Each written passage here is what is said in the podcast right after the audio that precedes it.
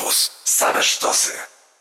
Audycja powstaje we współpracy z programem Warszawskiego Instytutu Bankowości Bankowcy dla Edukacji. Trzy grosze ekonomii. Dzień dobry, Piotr Topoliński. Przyznacie, straszyliśmy w ostatnich audycjach, mówiliśmy o nadchodzącej, zmieniającej się sytuacji gospodarczej. Myślę, że po części to widzimy, że na przykład ceny rosną, skąd się bierze inflacja. O tym już trochę rozmawialiśmy. Dziś będziemy rozmawiali o tym, jak zmieni się sytuacja w gospodarce pod wpływem niżu demograficznego i to tłumaczyć nam będą eksperci, którzy wystąpili podczas niedawnej konferencji Młodzi Polscy Ekonomiści To wydarzenie, które tworzą młodzi dla młodych, dla tych, których interesuje świat ekonomii oraz wielkiego biznesu. Po raz kolejny do Warszawy udało się ściągnąć wielu ekspertów, którzy związani są z biznesem na co dzień. Pojawił się m.in. prezes giełdy papierów wartościowych, byli ekonomiści pracujący w Dolinie Krzemowej. Do tych różnych przygód związanych z giełdą czy z wielkim biznesem jeszcze będziemy wracali w naszej audycji, dlatego już teraz zachęcam do słuchania kolejnych naszych spotkań. Tym razem jednak będziemy rozmawiali o tym, co się dzieje w gospodarce teraz, co jest tego przyczyną i skutkiem. Łukasz Zduńczyk i jego gość. Razem ze mną jest dr Aleksander Łaszek, główny ekonomista Forum Obywatelskiego Rozwoju. Dzień dobry. Dzień dobry. Coraz częściej słyszymy o zbliżającym się spowolnieniu gospodarczym. W jak dużym stopniu dotknie ono polskiej gospodarki? Tak naprawdę to, co jest zaskakujące, to że to spowolnienie widzimy dopiero teraz. Polska nie jest samotną wyspą, jesteśmy silnie związani z rynkami Europy, a tam to spowolnienie już zaczęło się w 2018 roku. 2017 rok to był moment najszybszego wzrostu, a potem widzieliśmy coraz większe spowolnienie. To, co dotychczas zaskakiwało ekonomistów, to że właśnie Polska była w miarę odporna, ale jak widać ta odporność się kończy i już nasze firmy też e, spowalniają. A czym jest to spowodowane, ten brak odporności? Ta odporność była właśnie relatywnie duża, że to spowolnienie doszło z takim opóźnieniem, jednak e, gospodarka zawsze rozwija się cyklicznie. Po okresach szybszego wzrostu przychodzą okresy wolniejszego wzrostu. No i właśnie w tym momencie do tego doszliśmy. Dla nas taki bezpośredni wpływ ma to, że zagraniczni partnerzy mniej zamawiają, a także polskie firmy zaczynają być ostrożniejsze. Także nawet jeżeli jeszcze ich zamówienia nie spadły, no to widząc nastroje na rynkach światowych i konsumentów w kraju, stają się bardziej ostrożne. To jak będzie wyglądała nasza gospodarka w najbliższych latach? Tutaj musimy rozdzielić dwie rzeczy. Spowolnienie cykliczne i kwestie strukturalne. Jeżeli chodzi o to cykliczne spowolnienie, no to tak naprawdę teraz jest pytanie, jak ono będzie głębokie.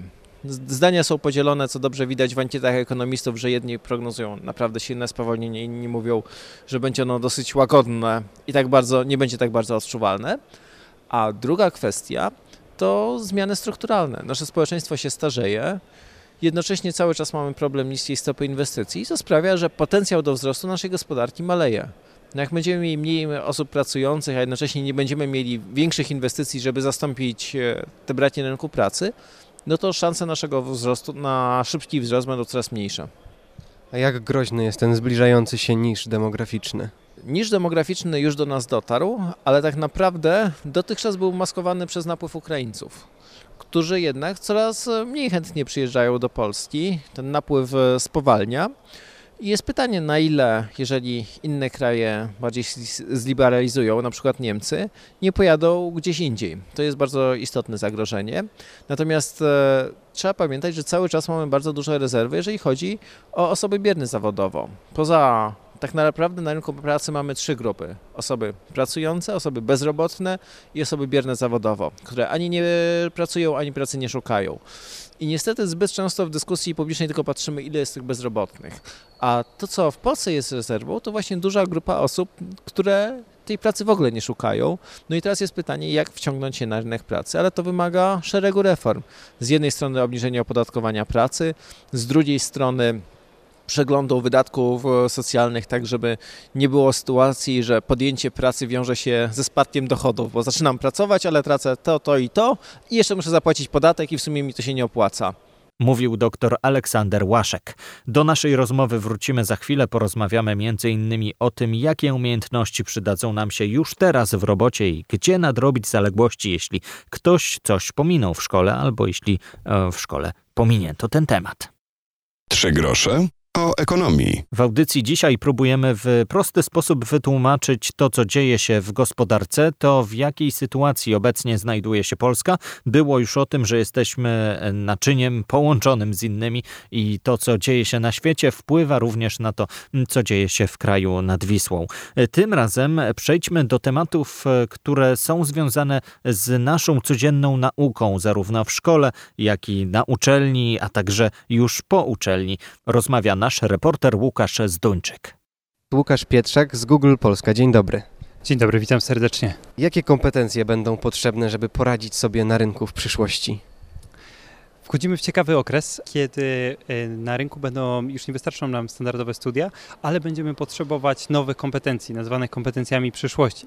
Są to kompetencje poznawcze i społeczne, takie jak kreatywność, takie jak współpraca z innymi, przywództwo, przedsiębiorczość. Bardzo ważna również będzie inteligencja emocjonalna. Więc są to często tak zwane miękkie kompetencje, których nie myślimy idąc na studiach, że mogą być krytyczne, ale w nowym świecie, w którym wiele rzeczy powtarzalnych zostanie zautomatyzowanych, te kompetencje będą nam dawać przewagę konkurencyjną na rynku pracy i pozwolą nam e, znaleźć pracę. A gdzie zdobywać takie kompetencje, jeżeli nie na studiach? To jest bardzo dobre pytanie, ponieważ e, dzisiejszy system edukacji, nie tylko w Polsce, ale na świecie, jeszcze nie dostosował się do tych nowych wyzwań nowego rynku pracy. Więc tak naprawdę musimy szukać sami na własną rękę okazji do tego, żeby takie kompetencje zbudować. Myśląc nad tym problemem, e, stworzyliśmy wspólnie z Polskim Funduszem Rozwoju program Projektanci Innowacji PFR, program organizowany przez Google, którym właśnie utrzymy trzech takich kompetencji w proponowanym przez nas warsztacie. Uczymy kreatywności, współpracy z innymi ludźmi oraz rozwiązywania złożonych problemów. Więc jest to jedna z okazji, z których można skorzystać. Program jest całkowicie darmowy. Każdy może zarejestrować się na stronie projektanciinnowacji.pl. I taki warsztat e, jest przykładem tego, jak można zacząć budować te kompetencje, natomiast trzeba ich szukać również e, gdzie indziej, tak? robiąc praktyki, szukając e, projektów, które robimy jako studenci poza uczelnią, angażując się na przykład e, w działania startupów czy organizacji pozarządowych i szukając tam wszędzie właśnie tych miękkich kompetencji, e, zbudowania ich podczas tego, gdy na uczelni możemy wciąż zdobyć twardą wiedzę. I na koniec dnia wyjść z bardzo mocnym e, bagażem już komplementarnych umiejętności, które pozwolą nam walczyć o dobrą pracę, czy tworzyć sami e, startupy e, i swoje własne przedsięwzięcia. A które aspekty naszego systemu edukacji trzeba najszybciej zmienić, żeby dopasować to do otaczającej nas rzeczywistości? Na to pytanie odpowiadając, mogę posłużyć się wynikami badania, w którym współpracowaliśmy z Delabem z Uniwersytetu Warszawskiego, w którym my zapytaliśmy o to pytanie studentów. E, I to, co odpowiedzieli nam studenci, to to, że podczas realizacji e, programu studiów najbardziej brakuje im zdobywania kompetencji takich jak przedsiębiorczość, przywództwo takich jak podejmowanie racjonalnego ryzyka. Te obszary powinny wedle właśnie głosu studentów zostać jak najszybciej zaadresowane i powinniśmy zastanowić się pewnie wszyscy wspólnie jako firmy, jako uczelnie, jako również szkoły ponadpodstawowe, jak jesteśmy w stanie od znacznie wcześniejszego wieku te kompetencje budować. Za chwilę zadamy ważne pytanie, zwłaszcza do tych, którzy teraz przy klawiaturach. Czy nowe technologie zabiorą nam pracę? Pozostańcie z nami. Przedsiębiorczość, przywództwo, umiejętność podejmowania ryzyka i dodam, że ryzyka racjonalnego. To, jak wynika z nowych badań, najważniejsze umiejętności, które powinni mieć młodzi ludzie, umiejętności, których nie zawsze uczymy się w szkole czy na uczelni, ale jest zawsze okazja nadrobić zaległości. Łukasz Zduńczyk rozmawia z Łukaszem Pietrzakiem z Google Polska o umiejętnościach przyszłości, które warto by pozyskiwać m.in. podczas szkoleń, które organizowane są w całej Polsce, ale szczegóły już za chwilę, tak samo jak odpowiedź na bardzo ważne pytanie, czy nowe technologie zabiorą ludziom w przyszłości pracę. Najnowsze prognozy przygotowane przez Światowe Forum Ekonomiczne wskazują na to, że nowe technologie stworzą więcej nowych miejsc pracy, niż tak naprawdę przestaną istnieć stare miejsca pracy. Więc należy patrzeć na to tak naprawdę jako szansę, ponieważ tych nowych miejsc pracy powinno być więcej. Natomiast będą one wymagały tego, że zdobędziemy nowe kompetencje, nową wiedzę, będziemy musieli być nastawieni na ustawiczne kształcenie przez całe swoje życie.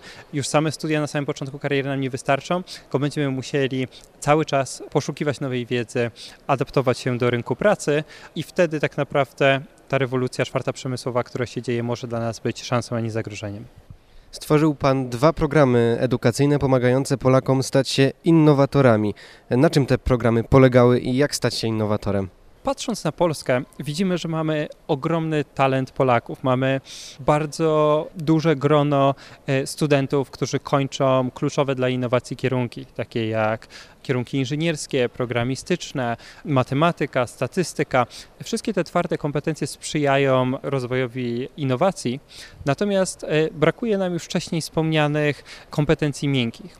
Jeżeli sam mam pomysł na stworzenie nowego produktu, to potrzebuję kogoś, kto napisze mi daną aplikację, potrzebuję programisty, który stworzy mi program, potrzebuję kogoś z wiedzą biznesową, kto pozwoli mi zbudować model biznesowy, potrzebuję na koniec człowieka z przygotowaniem artystycznym, który zaprojektuje piękny design mojego produktu czy usługi. Więc często brakuje nam po pierwsze współpracy z innymi i takiego szerokiego networku, który pozwoliłby nam przekuć naszą wiedzę i pomysły na, na rzeczywiste innowacje. Z drugiej strony wiary w naszą kreatywność. Jesteśmy bardzo kreatywnym narodem, ale często brakuje nam wiary w to, że te pomysły, które widzimy, te szanse, które widzimy na rynku, one faktycznie mają sens i warto za nimi pójść i warto spróbować je zrealizować.